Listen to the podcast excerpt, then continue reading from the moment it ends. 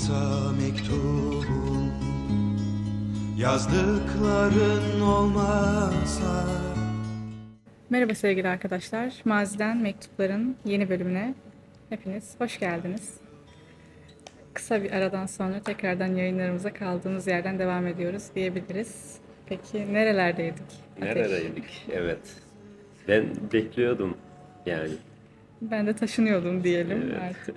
Artık İstanbul'dayız. Bu yayınımızı Baraka Sanat Kafe'den yapıyoruz Üsküdar'da. İnşallah bundan sonra da buradayız diyebiliriz. Hepinizi de bekliyoruz bu arada. Biz Instagram hesabından bir soru cevap yapmıştık bu yayının Evet. e, kimin hakkında olacağını bakalım kimler bulabilecek diye ufak bir ipuçları vermiştik aslında.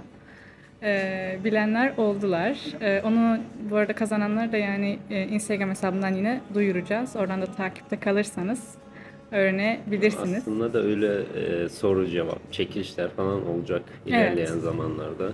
Hem kendimiz için hem de e, sizin için çok faydalı olacağını düşünüyoruz açıkçası.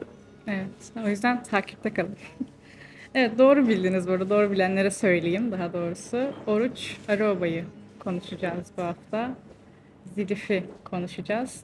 Oruç Aroba intihara meylettiği bir gecede e, kızı Filiz'e yazıyor bu mektubu. Çok kalın bir kitap değil, 30 sayfalık bir kitap.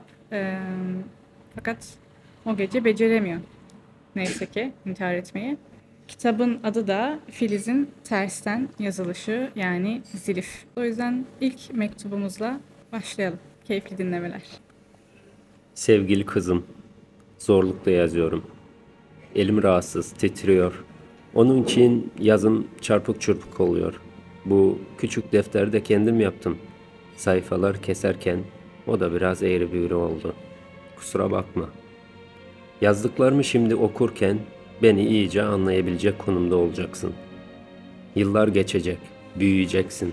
O zaman bana küçükken beslediğin duygular, Belki bir iki anısıyla sıkışıp kalmış olabilir. Belki de kocaman bir boşluğun incecik çeperleri durumuna gelecek.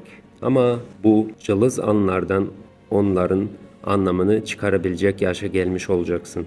Yıllar boyunca da düşüne düşüne çıkaracaksın. Bunu umuyor değilim, biliyorum. Çünkü sen de daha o yaşında bile o anlamı kavrayacak gücü görmüştüm. Yani şimdi görüyorum. Anımsıyorsundur senin için benim kızım insan olacak demiştim. Sen benim bu sözümü o anda beynine kazmış ama yüzüme de hayretle bakmıştın. O hayretini anımsıyorsun değil mi? Evet, gururla, biraz da övünçle söylemiştim o sözü. Babalar çocuklarından kendilerine pay çıkartırlar ya, heh, işte öyle. Ama yüzümde bir hüzün, bir üzüntü de görmüştün. Şaşırmıştın. Pek bir anlam verememiştin buna. Bugün anlamışsındır. Anladığını biliyorum. O gurur ile o hüzün nasıl oluyor da bir arada bulunabiliyor.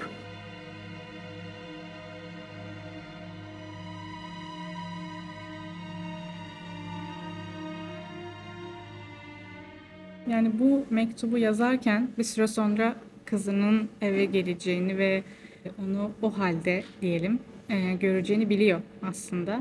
Ve kızına çok değer veriyor yani her baba gibi. O yüzden ona atfediyor. Yani o zamanlarda Filiz daha çok küçük bir çocuk. O yüzden bu mektubu büyüyünce okuyacağını düşünüyor. Dolayısıyla aslında içinde bulunduğu durum da garip. Yani küçük bir çocuğa yazıyorsun ama aynı zamanda büyük bir insana yazıyor gibi yazman gerekiyor. Dolayısıyla e, o anın yani iki farklı durumun içinde sıkışıp kalmak gibi bir şey bence.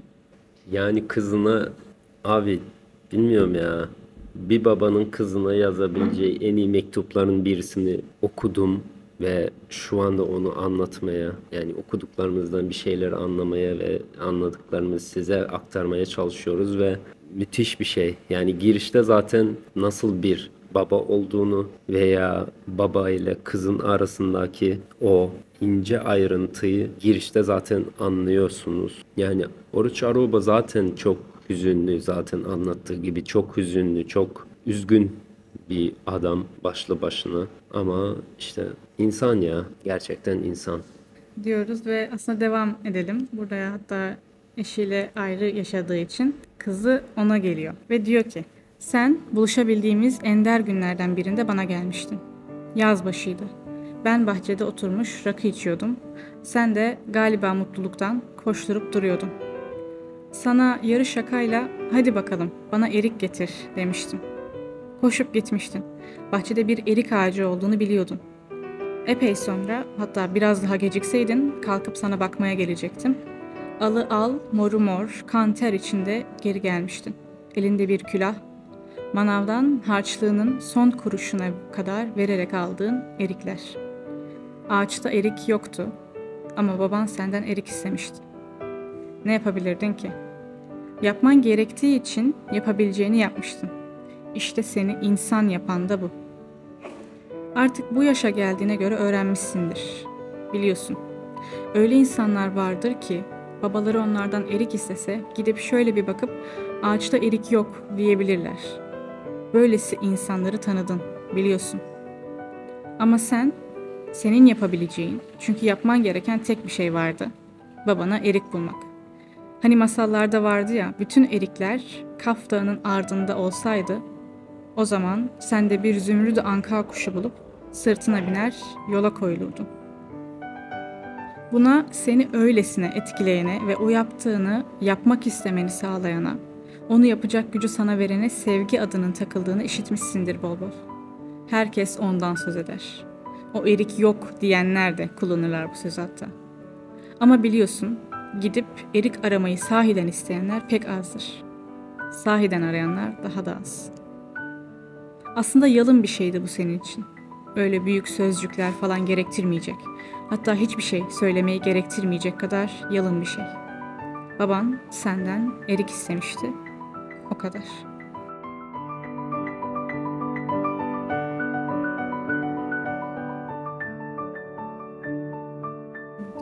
Baban senden erik istemişti. O kadar. Yani hangi baba, hangi kız babası için artık erik aramaya çıkar yani bunu düşünmek lazım aslında. Çünkü böyle insanın kızı olduğu için mi bunu düşünmüştür? Yani babam benden erik istedi ve ben ne pahasına olursa olsun erik almam, erik bulmam lazım diye mi bunu yapmıştır yoksa kendi kendine bir içgüdüsel olarak mı yapmıştır sence? Ya bence çocuğun babasını koyduğu yer de burada aslında çok önemli. Sonuçta işte ebeveynler hep öyle bakıyor ya olaya. Yani işte sen onu büyütüyorsun. O sana muhtaç. Sen ona değilsin mesela. İşte e, o senden bir şeyler bekliyor. Çok güzel. Dolayısıyla e, sen ona bir şey söyleyince yani onun sana bir şeyler yapması, onun senin için bir şeyler yapması ebeveynleri böyle bir mutlu da ediyor aslında. Şaş- şaşırmak değil aslında ama mutlu oluyorlar ve bunu bence anlamlandıramamış da olabilir kendi içinde. Yani bunu büyük büyük anlatmış olabilir ama belki de o çocuk için çok da bir şey ifade etmiyor bu. Biraz önce dışarıya çıktım. Yürüdüm. Denize baktım. Pek o kadar hüzün vermedi bana. Artık çıkıp gideceğim bu dünya. Çok garibime gidiyor sana büyük bir insana söylenecek sözlerle yazmak. Ama kendimi zorluyorum seni o yaşında görmeye, sana öyle yazmaya. Bu dünya pek fazla bir şey vermedi bana. Hoş. Ben de ona pek bir şey vermedim. Ama başlangıçta öyle değildi. Gençliğimde ben de coşkuyla, tutkuyla atılmıştım hayata. Annen sevmiş, işimde de başarılı olmak istemiştim. Sonra biliyorsun işimde, annemde kaybettim. Her şeyimi. Peki nasıl oldu da bu hale düştüm? Sana anlatmaya çalışacağım. Umarım anlarsın. Çünkü bu anlatacağımı anlayabileceğinden pek emin değilim. Çünkü belki ben de tam olarak anlamamışımdır ve anlatamıyorumdur. Coşku, tutku dedim. Bu duygularla şunu isteyerek girmiştim hayata. Tanınmak. İnsanların, hele yakınlarımın beni tanıması, yaptıklarımı görmeleri, ne yaptığımı anlaman. Bak sevmesi, saymaları demiyorum. Amacım da birçoklarının yaptığı gibi kendisini şöyle şöyle göstermek, şu şu gibi görünmek, hak etmediği bir sevgiyi bulmak, layık olmadığı bir saygı görmek değildi. Beni ben olarak tanısınlar, bilsinler istiyordum. Gençtim, dop doluydum. Büyük işlere girişmek, gücümü sınamak, başarıya ulaşmak istiyordum. Bunlar yaparken de nasıl bir kişi olduğum ortaya çıksın, gözüksün istiyordum. İşte etrafımdakiler de bu kişiyi, bu beni görsünler, kişiliğimi anlasınlar istedim. Sadece olmak, sahiden anlaşılmak, tanınmak istedim. Ama beni tanımalarını en çok istediğim kişiler, beni en çok yanlış anlayan kişiler oldular. Bak sakın sen de yanlış anlama. Sızlanıyor değilim. Hiçbirinden yakınmıyorum. Davacı da değilim dünyadan. Bunlar yalnız senin için. Şimdi sana yazıyorum. Başka kimseye söyleyecek sözüm yok. Evet, bir anlaşılma, bir tanınma çabası içinde diyebiliriz aslında. Yani insan dediğimiz şey de öyle yani anlaşılmak ister. Aslında bu çok şey bir şey. Yani insanın birçok faktörü işte fizyolojik, psikolojik vesaire. Bunlar aslında hep psikolojik yana işte anlaşılma, sevme, sevilme. Gerçi burada sevmesi sayması demiyorum demiş ama hak etmediğim bir hürmeti de aramıyor belli ki oruç oraba. Ama anlaşılmak istemiş. Çok basitleştirilmiş hayatta yaşıyoruz, yaşamaktayız. Dolayısıyla anlamını yitirmiş bir dünyada anlaşılmak istemekten başka bir doğal hakkımız yok diye düşünüyorum ben. Aslında şöyle bir şey var yani bir süre sonra insana gelmiş duygular da olabilir bunlar. Mesela yanlış anlaşılmışsındır. Sonra demişsindir ki yani beni anlasınlar istiyorum. Ben Evet, olan beni. evet. Aslında mektubu okuyanlarınız var mı bilmiyorum. Yani kitabın tamamını okuyanlarınız var mı bilmiyorum. Çünkü çok nadir bulunuyor yani bu kitap. Zamanında sadece bin tane basmışlar. Ee, şimdi neredeyse hiçbir yerde yok. Ama eğer okuyanlarınız varsa zaten mektubun devamında da söylüyor. İstemediği ve aslında sahte bir tanınma yakalamış hayatının bir yerinde. Yani mesela beni tanımaya en çok o tanınmayanlar yaklaştı diyor mektubun bir yerinde. Dolayısıyla kendisi gibi insanların onu tanımaya en çok yaklaşanlar olduğunu söylemeye çalışıyor. Bu da bir aslında yalnızlık e, tanımı bence. Anlam yalnızlığı. Bunun devamı olarak işte bir şeye, herhangi bir şeye bir anlam yüklememizi istiyor aslında oruç aroba. Yani bardağın dolu tarafından bak derler ya hani hayır abi bardak dolu değilse dolu değildir. Bu niye anlamamakta güçlük çekiyoruz? Niye ona tutunmaya çalışıyor? Yok işte o tutumumuzu korumaya çalışıyoruz. Hayır dolu değilse do- değildir yani o kadar. Yani bir şeyleri olduğu gibi kabul etmek aslında. Kesinlikle yani olması gereken bu gibi bence. Hatta eşi dedin, hatta eşine de bir atıfta bulunuyor Evet, evet. mektupta. Onu da şimdi okuyacağım. Bu arada biz mektuptaki her yeri okumuyoruz arkadaşlar. Ama eğer varsa işte ben okumak istiyorum ve bir türlü pdf'ine vesaire kitaba ulaşamadım diyenleriniz varsa sosyal medya hesabına bize ulaşsınlar. Biz onlara pdf'i atabiliriz. İşte hep buydu olan. Annem beni gerçekten sevdi biliyorum. Ama neydi bu sevgi? Onun yalnızca daha önceden edinmiş olduğu bakış biçimlerine verdiği attı. Beni hep ya yanlış anladı ya da hiç anlamadı. Beni hiçbir zaman sahiden ben olarak görmedi ki. O zaman kimdi annenin sevdiği? Bende ben olmayan birini, hatta bir şeyleri sevdi. Sonra beklediklerini bulamadıkça duyguları, yani o sevgisi, nefrete dönüşmeye başladığı zaman da ne yazık ki yine ben değildim nefret ettiği kişi. Beni tanıyarak, bilerek, görerek, sahiden ben olan benden nefret etseydi, inan sevinirdim buna.